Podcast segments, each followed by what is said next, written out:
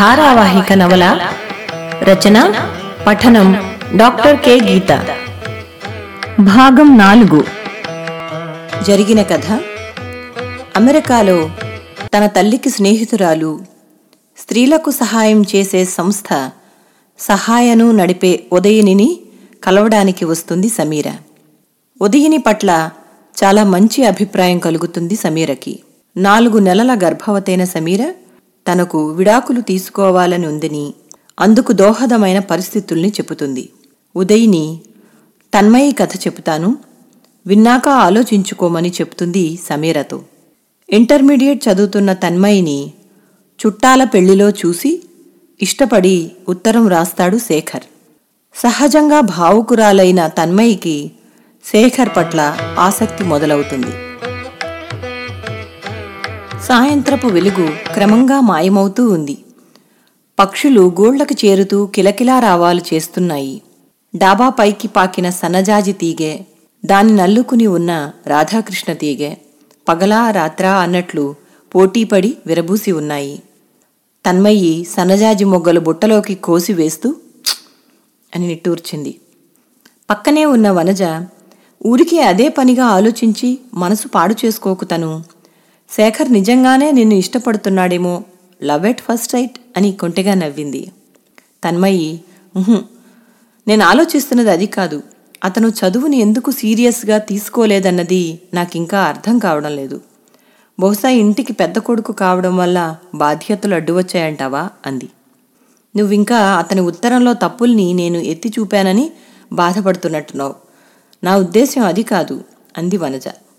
సన్నజాజులు కోయడం పూర్తి చేసి దారపురీల్లోంచి ఒక పెద్ద ముక్క నోటితో కురికి వనజ చేతికిచ్చింది.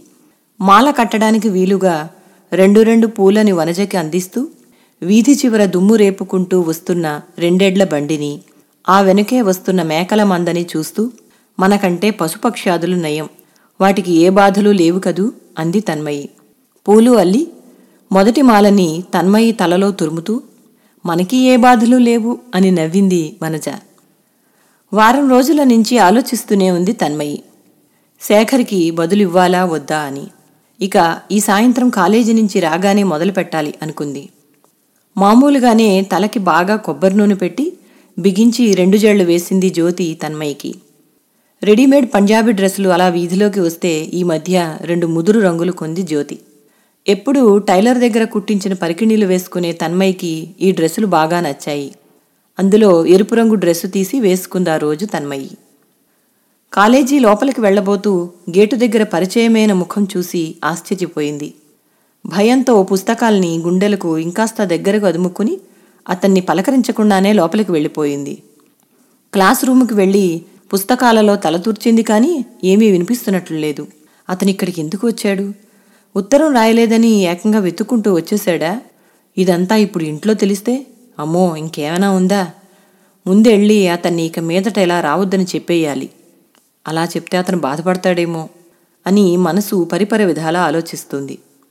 అతనికి నచ్చినా నచ్చకపోయినా ఇదొక పెద్ద గొడవ కాకముందే తనకి ఇలాంటివి నచ్చవని ఖరాఖండిగా చెప్పేయాలి అని నిశ్చయించుకుని క్లాసు మధ్యలో పర్మిషన్ అడిగి కాలేజీ బయటకు వచ్చింది తన్మయ్యి తను ఊహించినట్లుగానే ఇంకా అక్కడే ఉన్నాడు. అయితే ఈసారి ఎదురుగా బడ్డీ కొట్టు బెంచి మీద కూచుని గేటు వైపే చూస్తూ కనిపించాడు. తను బయటికి రావడం చూసి నడిచి ఎదురుగా వచ్చాడు. చాలా మామూలుగా నవ్వుతూ బాగున్నావా అన్నాడు. తన్మయి గొంతు పెగిల్చుకునేలోగా ఈ చుట్టుపక్కల ఊళ్ళలో అమ్మే కోళ్ళ దాణా కొనడానికి తరచూ నాన్నగారు వస్తుంటారు. ఇప్పుడు ఆ డ్యూటీ నేను తీసుకున్నాను. ఎలాగూ వచ్చాను కదా. ఒకసారి నేను చూసి వచ్చాను. అని వస్తాను అని సమాధానం కోసం ఎదురు చూడకుండా వెళ్ళిపోయాడు. తన్మయికి మనస్సు స్థిమితపడింది. సమస్య తను అనుకున్నంత కాంప్లెక్స్ కానందుకు. అతనన్నీ డైరెక్ట్గా చెప్తున్నాడు. మొన్న నిన్ను ఇష్టపడ్డానని ఉత్తరం రాశాడు. ఈవేళ ఏకంగా నిన్ను చూడడానికి వచ్చాడు. మరి రేపేమిటో అంది కనుబొమ్మలు ఎగరేస్తూ వనజ. ఈ బిగించిన కొబ్బరి నూనె జడలు లూజు పంజాబీ డ్రెస్సు చూసి మళ్ళీ రాడులే అంది తన్మయి నవ్వుతూ. పైకి అలా అందే కానీ అతను మరలా వస్తే బావుండని అనుకుంది. ఆ సాయంత్రమే ఉత్తరం రాసి పోస్టు చేసింది. ప్రియమైన సెక్కు ఉభయ కుసులోపరి తెలివెన్నెల వేకువలో నీ ఉత్తరాన్ని వందోసారి చదివాను. నువ్వు నాకు నచ్చేవు అన్న నీ అక్షరాలు నా మనస్సులో శాశ్వతంగా ముద్రపడిపోయాయి. నా ఇష్టాలేమిటో చెప్పనా? మంచు ఉదయాన గాలికి తలలోపే గరికెపూలంటేను ప్రతి పువ్వులోనూ ప్రపంచపు అందమంతా అల్లుకున్న దేవగన్నేరు పూలంటేనూ ఇష్టం. గులాబీ పూల రేకుల మీద ముత్యపు చినుకుల్లా నిలిచిన నీహారికలంటే మరీ మరీ ఇష్టం. అన్నిటిని మించి శీతాకాలపు నునువెచ్చదనంలో లేత ఊదారంగులు పొదలన్నీ నిండే డిసెంబరం పూలంటే ఇష్టం. నువ్వెంత అదృష్టవంతుడివి? ఇంచక్క పరవళ్ళు తొక్కే గోదావరి సమక్షాన ఉన్నావు. నాకే గనుక అలాంటి అవకాశం ఉంటే గుండె ఘోషలన్నీ రోజూ గోదారమ్మతో కలబోసుకోను. అన్నట్లు నేను నిన్ను సెక్కు అని పిలవడం నీకు నచ్చకపోతే చెప్పు. నాకిలా ముద్దు పేర్లతో పిలవడం అంటే ఇష్టం. అవును హఠాత్తుగా అలా ప్రత్యక్షమయ్యేసరికి భయపడిపోయాను తెలుసా? మళ్ళీ నిన్ను చూసేదెన్నడో అని మనసు ఘోషిస్తుంది. కానీ ప్రపంచపు భయం నన్ను వెనక్కు తగ్గమంటుంది. అందుకే ఏమీ మాట్లాడలేకపోయాను. క్షమిస్తావు కదూ? మరో ఉత్తరంలో మరిన్ని. నీ తను. ఇది నా ముద్దు పేరు. ఉత్తరం పోస్టు చేసిన దగ్గర నుంచి అట్నుంచి వచ్చే ఉత్తరం కోసం ఎదురుతనులు చూడడంతోనే సరిపోతుంది తన్మయ్యకి. ఎందుకైనా మంచిదని ఉత్తరానికి మరో కాపీ రాసి దగ్గర పెట్టుకుంది. ఉత్తరానికి సమాధానం వచ్చినప్పుడు రెండూ దగ్గర పెట్టుకుని చదువుకోవడం ఎంత బాగుంటుంది ఉత్తరం వస్తే బావుండన్న సంతోషం ఒక పక్క నుంచి తీరా ఉత్తరం వచ్చాక ఎవరికంటనైనా పడుతుందేమోనన్న ఆదుర్ద ఒక పక్క నుంచి నిలవనీయడం లేదు తన్మయిని ఒక పక్క చదువు మీద నుంచి దృష్టి పక్కకు వెళ్ళిపోకూడదని మనసును తమాయించుకుంటూన్నా తన వల్ల కావడం లేదసలు.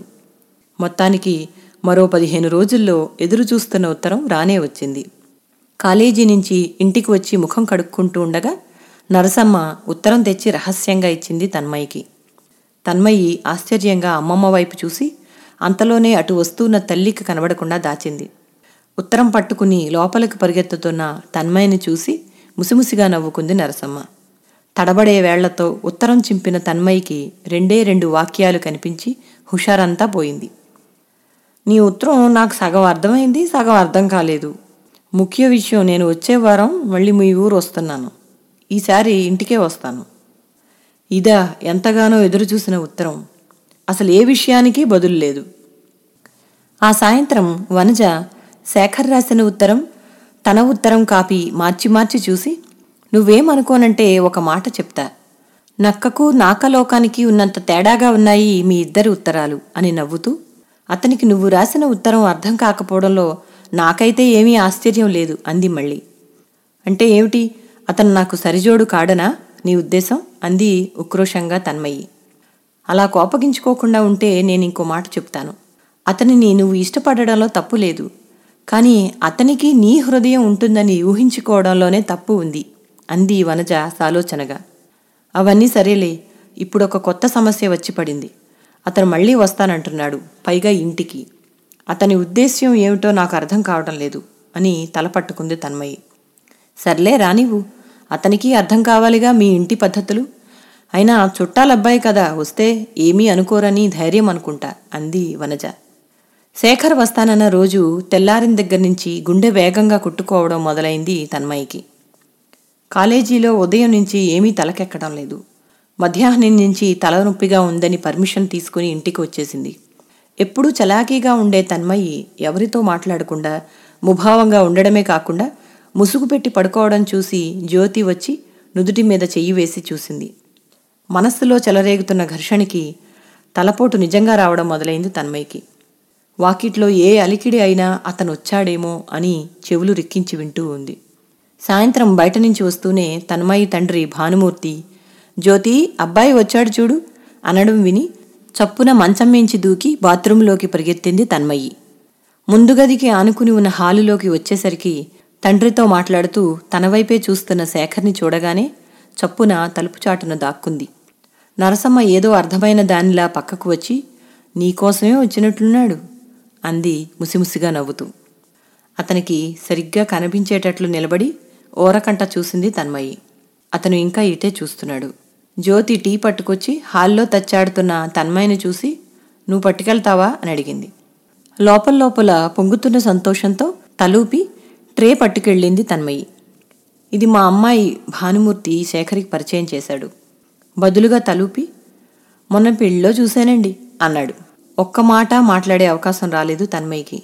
వ్యాపారం పని మీద ఆ ఊరు వచ్చానని అతను చెప్తూన్నా ఇంటిలో ఎవరికీ నమ్మాలనిపించడం లేదన్న సంగతి గ్రహించింది తన్మయ్యి. మరో గంటలో అతను వెళ్ళిపోగానే జ్యోతి సీరియస్గా లోపలికి వచ్చి అతను ఎందుకు వచ్చాడు? అంది తన్మయ్యతో. బిత్తరపోయి సమాధానం లేనట్లు నేల చూపులు చూసింది తన్మయ్యి. ఆ గొంతులో కూతురు ప్రమేయం లేకుండా పరాయి అబ్బాయి హఠాత్తుగా ఎందుకు వస్తాడనే గదమాయింపు ధ్వనిస్తుంది. తన్మయ్యకి ఏం చెప్పాలో ఎలా చెప్పాలో అర్థం కాలేదు. ఇంతలో నరసమ్మ వంటింట్లో నుంచి వచ్చి అదేంటి ఆ కుర్రోడు ఏమైనా పరయోడా? మన దేవి కొడుకేగా. మొన్న పెళ్ళిలో కనిపించినప్పుడు ఇటు వస్తే వస్తా ఉండమని నేనే చెప్పాను అంది. మనవరాల్ని వెనకేసుకురావడం కాదు. పిచ్చి పిచ్చి ఆలోచనలు మానేసి ముందు బాగా చదవమని చెప్పు అని తన్మయ్య వైపు విసురుగా చూసి వెళ్ళిపోయింది జ్యోతి. తన్మయ్యకి తను చేసిన తప్పేమిటో అర్థం కాలేదు. అలాగని అమ్మా నాన్నలతో విడమర్చి మాట్లాడే ధైర్యమూ అవకాశమూ లేదు. అమ్మమ్మ నయమే బాగానే తప్పించబోయింది కానీ తనతో పరాయి అబ్బాయి గురించి చర్చించే ధైర్యం లేదు. వనజ దగ్గరకు వెళ్ళి గోడు వెళ్ళబోసుకుంది తన్మయ్యి. మీ ఇంట్లో అంత పాజిటివ్గా రియాక్ట్ అవుతున్నట్లు లేరు. నువ్వు ఉత్తరాలు రాస్తున్నావని తెలిస్తే ఇంకాస్త మండిపడతారు. ముందు అతన్ని ఇలా వచ్చి కనబడొద్దని ఉత్తరం రాయి అంది వనజ. మీ ఇంట్లో నుంచి ధవళేశ్వరం వాళ్ళ ఫ్రెండ్ షాప్కి ఫోన్ చేస్తేనో?